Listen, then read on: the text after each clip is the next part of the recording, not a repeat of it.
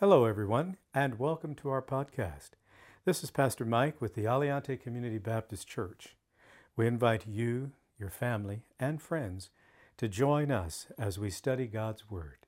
So, let's begin.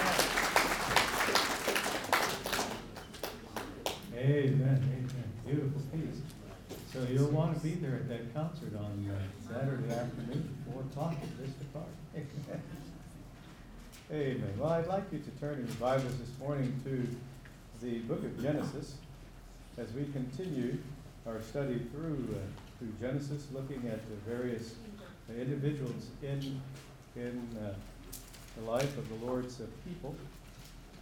And Genesis chapter 19. Now, Genesis chapter 19 is a very, very um, insightful, if you will, uh, passage of Scripture. And uh, it deals with a subject that has become very controversial uh, in the United States of America as well as uh, around the world. But there should be no question about uh, God's standard of morality. Now, the, the message is entitled Mercy, Deliverance, and Judgment. And if if you've been here for a while, you know that we've been preaching on uh, the life of Abraham. And uh, part of Abraham's life was also his nephew Lot. And you'll recall that uh, the Lord had so blessed Abraham and Lot that their herds began to grow. And so the number of herdsmen or people who manage those herds continued to grow. And, and so there, you know, with growth comes certain challenges and conflicts, and they were having conflict. And Abraham said, you know what? We shouldn't be uh, having conflict within our family. We're, we're brethren. So I tell you what, Lot, you choose whichever way you want to go. And he said, if you go to the north, I'll go to the south. You, you go to the east, I'll go to the west. And, and uh, the Bible tells us that Lot looked up and he looked out and he saw the plain of, of Jordan, this green, well watered valley. And he said, you know what? I'm going there. And that's where Sodom and Gomorrah were located. And you'll recall last week we looked at the visitation, the heavenly beings, one of those being the Lord Himself, came to visit Abraham. And as the, uh, as the angels left to walk toward Sodom, the Lord remained behind, and he, he said, Shall I hide from Abraham what is about to take place? And he shared with Abraham what was happening. And you'll recall that Abraham, being a man filled with compassion, interceded on behalf of Lot and his family, as well as the people of Sodom. And he, he said, Will not the judge of all the earth do right? He said, What if there are 50 righteous people there? Will you spare the city for 50 righteous people? And God said, If I find 50 righteous people there, I will spare the city for the 50 righteous. And Abraham worked his way all the way down to 10. All the way down to 10. And the Lord said, If I find 10 righteous people there, I will spare the city for the sake of the ten. And you see, you as a Christian, we as Christian people, are like salt, the Lord said, in the world. And salt has a, you know, it, it serves as a preservative and it, it also serves as a season. But the Lord went on to say, But if the salt has lost its flavor or its ability to season, what good is it? It's to be thrown out. And you see, as we look at this passage of Scripture and as we, as we consider this, we need to remember who we are and whose we are. And make no mistake about it, we are to be different than the unbeliever. That does it make us better, no. There are really only two types of people in the world. Only two believers and unbelievers.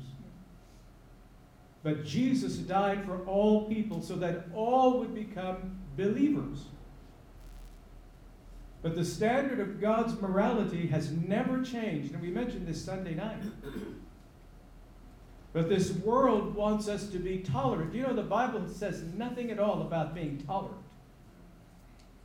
The Bible says we're to hate sin because that's what God hates.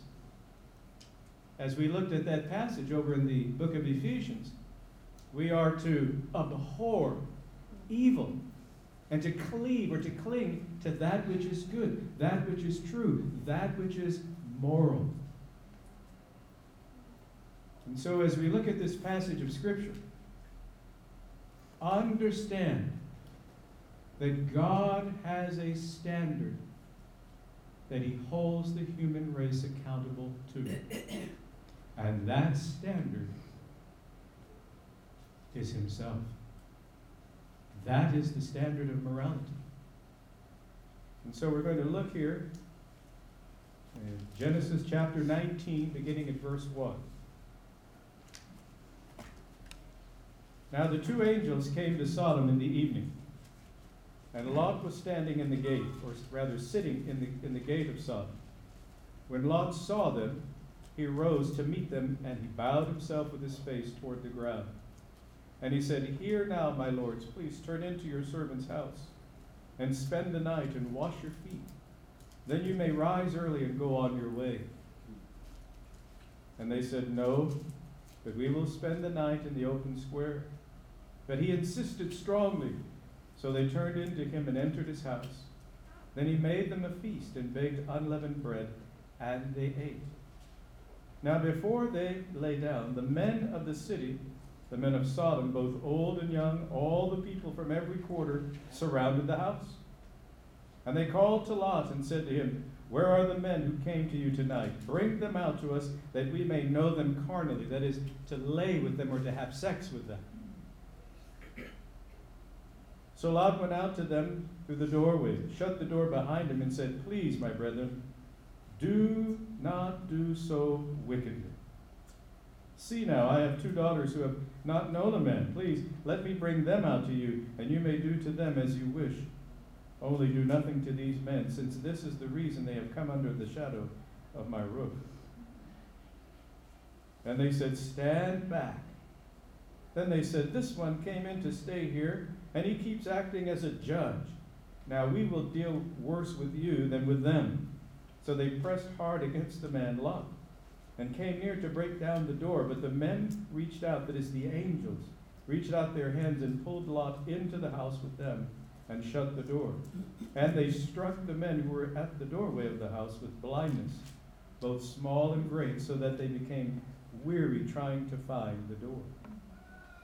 Then the men said to Lot, Have you anyone else here? Son in law, your sons, your daughters? And whomever you have in the city, take them out of this place. For we will destroy this place because the outcry against them has grown great before the face of the Lord, and the Lord has sent us to destroy it. So Lot went out and spoke to his sons in law, who had married his daughters, and said, Get up, get out of this place, for the Lord will destroy the city. But to his sons in law he seemed to be joking. When the morning dawned, the angels urged Lot to hurry, saying, Arise, take your wife and your two daughters who are here, lest you be consumed in the punishment of the city. And while he lingered, the men took hold of his hand, his wife's hand, and the hands of his two daughters, the Lord being merciful to him. And they brought him out and set him outside the city. So it came to pass, when they had brought them outside, that he said, Escape for your life. Do not look back, you nor stay anywhere in the plain. Escape to the mountains, lest you be destroyed. Then Lot said to them, Please, no, my lords, indeed now your servant has found favor in your sight, and you have increased your mercy, which you have shown me by saving my life. But I cannot escape to the mountains, lest some evil overtake me and I die. See now, this city is near enough to flee to, and it is a little one. Please let me escape there. Is it not a little one? And my soul shall live. And he said to him, See, I have favored you concerning this thing also, and that I will not overthrow this city for which you have spoken. Hurry, escape, therefore I cannot do anything until you arrive there. Therefore the name of the city was called Zoar. The sun had risen upon the earth when Lot entered Zoar. Then the Lord rained brimstone and fire on Sodom and Gomorrah from the Lord out of the heavens. So he overthrew those cities, all the plain, all the inhabitants of the cities, and what grew on the ground. But his wife looked back behind him, and she became a pillar of salt. And Abraham went early in the morning to the place where he had stood before the Lord. Then he looked toward Sodom and Gomorrah, and toward all the land of the plain, and he saw and behold the smoke of the land, which went up like the smoke of a furnace. And it came to pass, when God destroyed the cities of the plain, that God remembered Abraham and sent Lot out of the midst of the overthrow, when he overthrew, when he overthrew the cities in which Lot had dwelt. Let's pray, please. Our Father and God, as we study your word, we pray that you be our teacher, O Lord. And as your people, may we, Father, abide by your truth and live by your standard. To your honor, to your glory. And as witnesses, and to testify of your truth, that we might make a difference in the communities in which we live, the cities, the states, the country, and the world that people might know that there is a God in heaven who loves the human race and who is ready to forgive but who also holds accountable. And so, Father, we thank you for your love and for your forgiveness. And we thank you for your holy word. Speak to us now by thy Holy Spirit to the glory and to the honor of our Savior, the Lord Jesus Christ, in whose name we pray. Amen. And so, mercy, deliverance, and judgment. You notice that the angels went to the city of Sodom, and there Lot stood, sitting in the gateway, the entrance of, of the city. And they demonstrated God's mercy to Lot, to his family, and even to the people of Sodom initially. Lot greeted the angels. He, he bowed down. He demonstrated humility. Over in the writings of the Apostle Peter, it says that, that Lot was a righteous man. That is, he was a believer. A believer who had made a tragic mistake by moving to Sodom. Now, some would say, well, why do you say that? Notice when the men of the city came to, to Lot, he offered them his daughters. There was something wrong with his thinking. Absolutely tragic. You see, a person can be a believer and yet they can be so misled and so deceived by this world and, and the evil one. If they allow themselves to be deceived, they'll be deceived. And make no mistake about it, God's moral law has never changed. His standard of morality and of life has never changed. God's standard of right and wrong has never changed. And as Christians, we need to proclaim that and we need to stand up for that. This world wants you to be tolerant of all of these various lifestyles. That is not what you find in the Bible. Now, Lot pressed upon these angels to stay in his home. Why? Because he knew the character of the people who lived in the city. And the angel said, No, we'll, we'll just remain out here. They also knew the character of the people who lived in the city. But he pressed upon them and pressed upon them, and so they, they yielded. And in that sense, he was like Abraham, who pressed upon the angels and the Lord to eat and to feast. And he provided a feast for them, and so they accepted that. Now, the men of the city, they come out and they, they, they call upon Lot. They, they challenge him. Now, notice, Lot did know the difference between right and wrong. You notice what he, he calls it? Notice what he calls that lifestyle. He says, Do not do so wickedly. He had the courage to stand up for what is right. And he proclaimed what is right. Now, this is what the, the devil, the demons, and the evil influence does in not just the United States of America, but around the world. If you stand up for right, you know what they do? They call you all kinds of names. All kinds of names. They just call you all kinds of names. And they shout you down. But notice, he's standing out there by himself. But he really wasn't by himself, was he?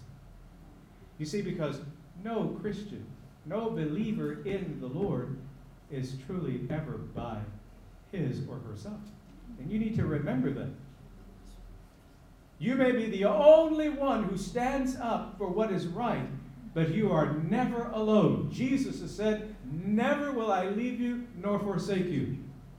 Your family may forsake you, but God will never forsake you. You stand up for what is right. Your own children may forsake you, They, more, they might forsake the Lord and what they've been taught. But you remain faithful to God, and you continue to proclaim what is true and what is right. And we make no apology for standing up for God's truth. Do not do so wickedly. And notice, God delivers Lot and his, and his family. So Lot's out there. And notice what someone in the crowd says. This guy came in. Remember, he moved into to Sodom in that area. So this guy moved in here, and since he's moved in here, he's been acting like a judge. Is that any different from today? That's what they say about us. They say, oh, the Christians are, are so judgmental. Are you judging me? You, are you judging me? And they all know this verse, right? Judge not. right? Even people who don't go to church and don't even study the Bible, they know that verse. Judge not. Isn't that what he said? Judge not. But they don't understand that the Bible does say that we are to judge. We make judgments every day, don't we? Don't you decide between this particular brand of milk and this particular brand of milk? That's a judgment. That's a call that you make. Ah, but what, what the Lord is teaching and the Bible does teach is we do not have the power nor the authority to condemn anyone. But we are to differentiate. That is, we are to to determine the difference between what is right and what is wrong, what is acceptable to God and what is unacceptable to God, what is moral according to God's standard and what is immoral. They said he keeps acting like a judge. So let's let's do worse to him than what we were planning to do to them. You see, and that's that's what you see out in the world. Stand up for right, and they attack you. You stand up for what is right, and they call you names. Stand up for what is right, and they want to isolate you. They want, they want to get rid of you and push you away, and they will do everything in their power to destroy your life, and not just your life, but your family and your very name. That's what the wicked people will do. Because they're deceived and led by none other than Satan himself, the Bible says, who is an accuser of the brethren. And he accuses the brethren day and night. You'll recall, you read the first chapter in the book of Job, the angels of the Lord came before the Lord, and Satan was among them. And what did he do? He accused Job. He said, Ah, well, yeah, of course, Job, so he serves you, yeah. But if you take what you've given to him, he'll curse you to your face. See, he's an accuser of the brethren, that is, of the family of God. So they were about to pounce on, on Lot. And the angels reach out and pull him in. They delivered him, they protected him. And remember that God is able to protect you, He's able to protect us. He is able to deliver us. Now, the angels also did something else. They struck the men of the city with blindness. They struck the men of the city with blindness. And I have mercy there. You say, How's that merciful? They could have just killed them all. They could have just, boom, killed them all. The scripture is, is, is has examples of where um, the angels were used by God to protect Israel and where they wiped out armies, hundreds of thousands of people in a moment of time. And they could have done that here. But they struck these men with, with blindness. And these guys were so wicked and so bent on having their way that even though they were blind, they're still trying to search for the door.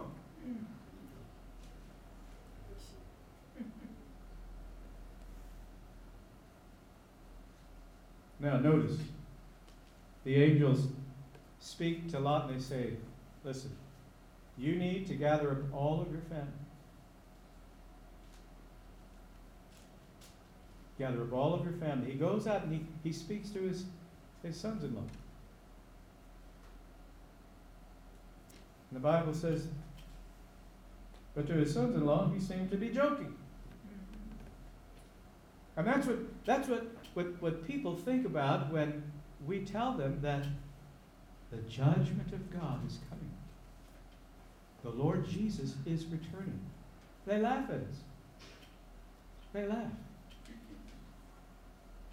I remember I was uh, teaching over at uh, Western High School in a uh, history class. And uh, we had some, some time at the, the end of class, and uh, I just, for my own sake, I, I just wanted to find out how many of the kids in the classroom had both parents at home. So I asked how many of them, uh, you know, were from single parent homes. And more than half of their hands went up.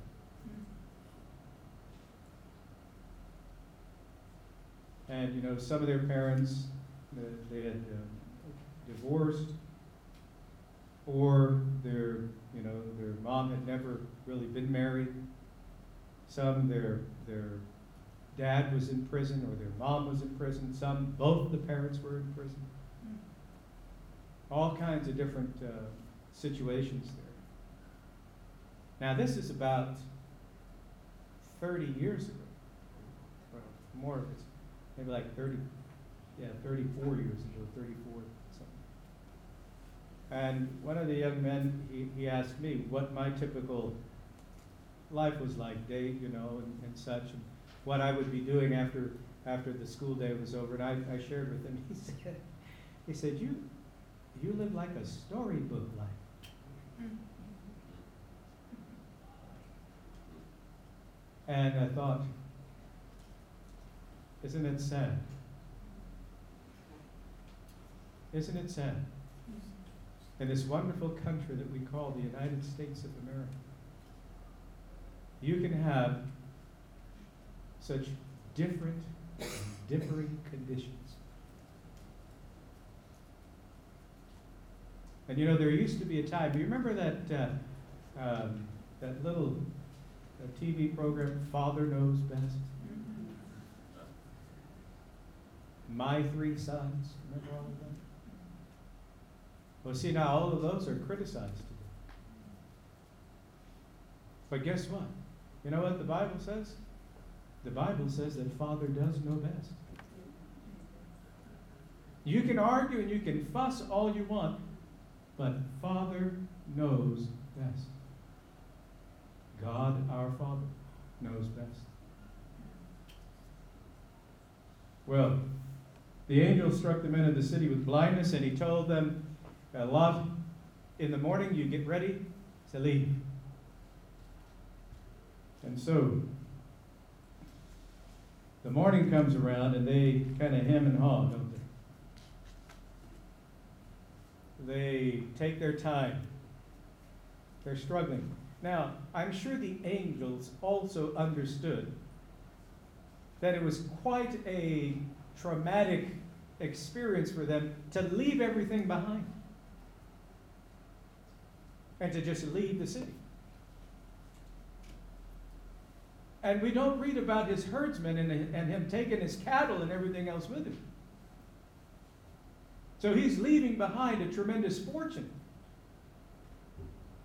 They take him and his, his wife and his daughters by the hand and they lead them out of the city. You notice that? God takes us by the hand. And here's the thing I'd rather have God holding my hand than me trying to hold on to God's hand. See the difference? God is far stronger. Amen. I'm liable to let go, to get tired. But God doesn't let go. God does not let go. And so, the angel says, You need to escape for your life. And that's the message that we need to proclaim to the unbeliever. The judgment of God is coming.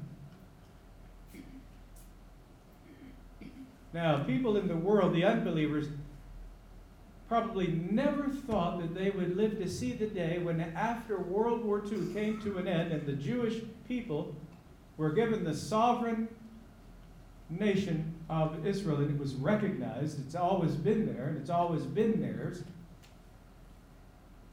But they probably never thought that they would live to see the day that Israel would once again be attacked and invaded. But you see, if they'd have read the Bible, they would have known that the Bible predicts that. And some of you may be sitting here and say, Well, I, I, I didn't know that. Yes. The Bible predicts that. And here's the other thing this is only the beginning. It is only the beginning. The worst is yet to come. The judgment of God is going to fall. You know what the scripture teaches? The scripture teaches that in that day, when the judgment of God falls, that two thirds, hmm, two thirds of the Jewish people are going to be killed. The nation is going to be invaded in the latter day. Why? Because the devil and all of those who follow him hate God's people. But in the end, the Lord himself will descend from heaven and will fight for Israel. He says, Escape for your life and do not look back. You remember what Jesus said?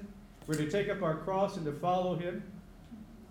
He also said, Anyone who looks back and yearns for the, the old life is not fit for the kingdom of God. He said, Don't look back lest you be destroyed. Oh. Lot flees to Zoar. You know, he, he felt like that he wasn't going to be able to make it up into the mountains and all of that. And he said, So just let us let me go to this little city. Now notice it says that the, the angel said, Okay, we, we're favoring you. In other words, we're being merciful to you and allowing you to go to Zoar, and we won't destroy that city because you're there. You notice that? You see, the unbeliever doesn't realize that the nation of America is blessed. Why? Because of God's people. This nation was built upon the Judeo Christian ethics found within Scripture. But the unbeliever doesn't want you to believe that. And they continue to rewrite history Hollywood is guilty of rewriting history. And the government of the United States of America is guilty of rewriting history through its textbooks. When I was a principal, time after time, I would just flat out tell them, we're not doing that at our school. They'd say, you need to do this and this. I'm not doing it. I'm not doing that, and we're not teaching that.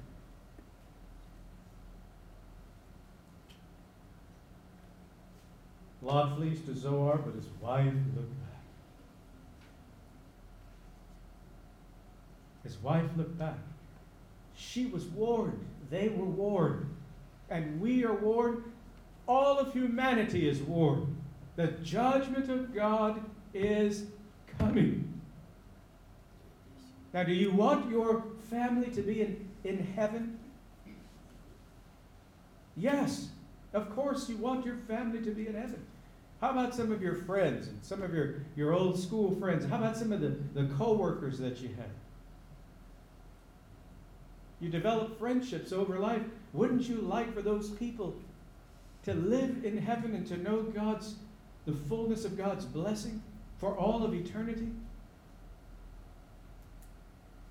And then notice, then the Lord rained brimstone and fire on Sodom and Gomorrah.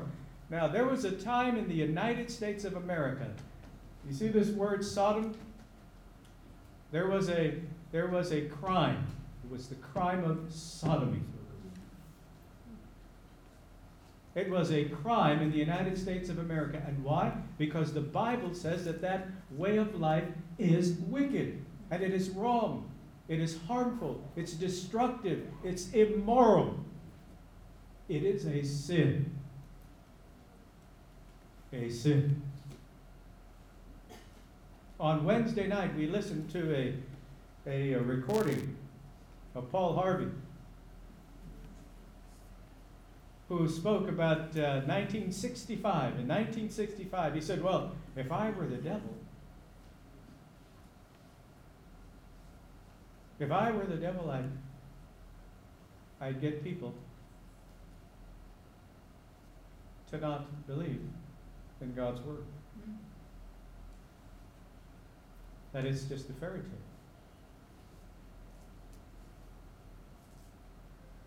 He went on to say, as he listed several things, and one of the things he said was, I get people to believe that life on TV, that's the way to be. And he went through all kinds of things. Oh my goodness, and everything that he said is actually present today. Immoral, immorality, this whole idea of, of two people of the same gender being married, that's, that's not a marriage. Do you know who defines marriage? God defines marriage. Marriage is the first human institution created by God, and it is the foundation of society. And when you violate God's standard, you bring judgment. Make no mistake about it. So, as we bring this message to a close, remember that the Bible says, and God remembered Abraham. And God brought Lot and his family out of Sodom. So, what do we learn? There's an order to God's design for the family. There is a design. Now, you can violate the design all you want, but you'll suffer the consequences.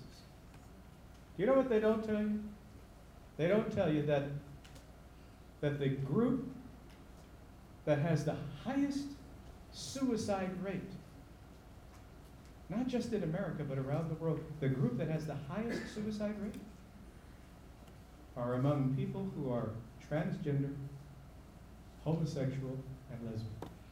They also have some of the highest rates of, of depression and low self esteem. They also have the highest rate of child predators in that community. They, they don't tell you all that. When I was pastoring other churches, I wouldn't let any of the men serve in the nursery. And some of the people got real upset with me. Hmm. I said, Well, you can be upset all you want. But here's something that I know. Generally, pedophilia, for every woman that is guilty of it, there are 10, 20, etc., number of men. I'm not taking the chance. As pastor of the church, it's my responsibility to protect those babies. Mm-hmm. So if you don't like it, then you take your baby into the service with you. But I'll have no men in the nursery. There is an order to God's design for the family morality. And God is merciful and provides ample opportunity to repent because our God is a God of grace. He allowed Abraham to whittle him all the way down to 10 I won't destroy it for the sake of ten. Grace. Grace. And God makes a distinction between the believer and the unbeliever. Make no mistake about it. God makes a distinction between the believer and the unbeliever. Now, over in the uh, book of 1 Thessalonians, chapter 5, verses 9 and 10, you can read that. Says, We are not destined for wrath. There's a time coming. It's called the time of judgment. It's called the great tribulation, and that is coming. And we need to warn people that it is coming. Now, we believe that the church will be taken out before them, like Lot. Because God is merciful and He does not treat the believer and the unbeliever the same. We're not treated the same. He makes a distinction between the two groups. It doesn't mean that God doesn't discipline us or hold us accountable. But with respect to judgment, the judgment for the believer's sin fell upon Jesus Christ at the cross. You see, we're so blessed and we don't even realize and fully understand just how blessed we really are to be children of God, to know Him as our Savior and as our Lord. Because there upon the cross, He suffered the penalty for our sin. We've been passed over from death unto life. But the unbeliever the unbeliever will pay for his own sin. The coming judgment of God against sin is real, but deliverance is also real. And the only way, the only way, the Bible teaches there is only one way to be forgiven, and that is to accept Jesus Christ as your Lord and Savior. There is no other Messiah. He is the Messiah, and he will return. Now, he will return either as your Lord or as your judge. Which would you prefer? You've heard me say this many times before. I don't want justice. I want mercy. You follow? You have all these fools out there crying for justice, justice, justice, justice, give us justice. If they had justice, they'd all be in hell. If they actually got what they deserved, they would be in hell today. But thanks to God, He's a God of grace and of compassion, of mercy and of love. And He will forgive us but that forgiveness is found in his Son who died on the cross. We're going to stand and sing a hymn of invitation. Lord, I'm coming home. Lord, I'm coming. As we sing, you come to accept the Lord as your Savior. Let's pray, please. Our Father and God, we come to you and we thank you that you are a God of love, yes. and a God of mercy, a God of yes. grace, yes. a God of forgiveness, a God of hope and compassion, tenderness. Maybe, Lord, there's someone here today who's not received you. We pray today, come to receive you. And if you're standing here today and you don't know for sure that when you die, you'll go to be with the Lord in heaven, but you want to accept Him as Savior, then pray this prayer after me. Lord Jesus, I confess that I'm a sinner. And I acknowledge that you died upon the cross, that you rose up from the dead. I ask you to come into my heart to be my Savior, my Lord. Forgive me for my sin. I confess Give me eternal life and home in heaven. I give my life to you. Thank you for loving me and for saving me.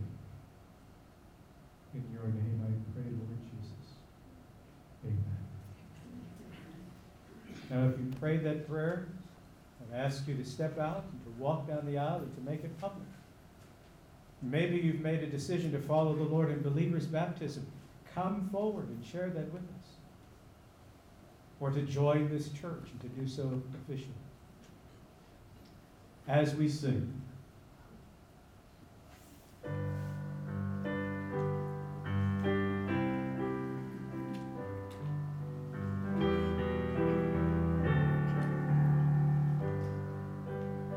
pray that you have been blessed by today's lessons from God's Word. And we invite you to contact us with any questions that you may have, especially questions regarding your relationship with the Lord Jesus Christ. We want to help you with your walk of faith in the Lord Jesus Christ and with your understanding of His holy word, the Bible. Our contact information is listed in the podcast show notes. May God richly bless you.